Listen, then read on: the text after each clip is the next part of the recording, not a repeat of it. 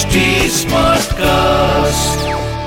आप सुन रहे हैं एच डी स्मार्ट कास्ट और ये है फीवर एफ़ प्रोडक्शन बोलो साईं साईं राम बोलो जय जय शिरडी धाम ये बात दिसंबर 1915 की है। गोविंद बालाराम मानकर शिरडी में पिता की अंत्येष्टि क्रिया करने के इच्छुक थे। शिरडी जाने से पूर्व वो श्रीमती तरखट से मिले। तो श्रीमती तरखट को अपना विचार आया कि बाबा के लिए कुछ भेंट देनी चाहिए। लेकिन क्या देती? घर में ढूँढने पर उन्हें केवल एक पेड़ा मिला।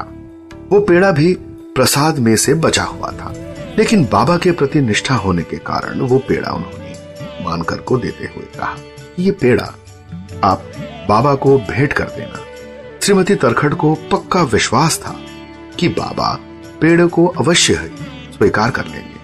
शिरडी पहुंचकर मानकर बाबा के दर्शनों के लिए मस्जिद गए तो पेड़ा ले जाना भूल गए।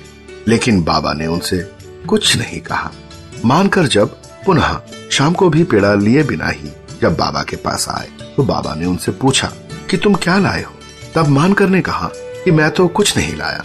बाबा ने जब दोबारा पूछा, तब भी मानकर ने वही जवाब दिया।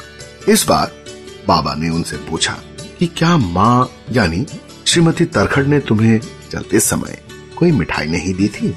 इतना सुनना था कि मानकर को तत्काल स्मरण हो आया कि श्रीमती तरखड़ ने उन्हें बाबा को देने के लिए एक पेड़ा दिया था।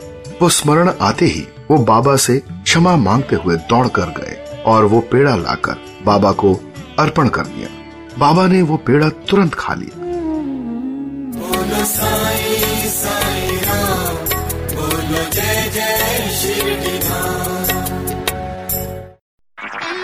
आप सुन रहे हैं एच डी स्मार्ट कास्ट और ये था fever FM production HD Smartcast.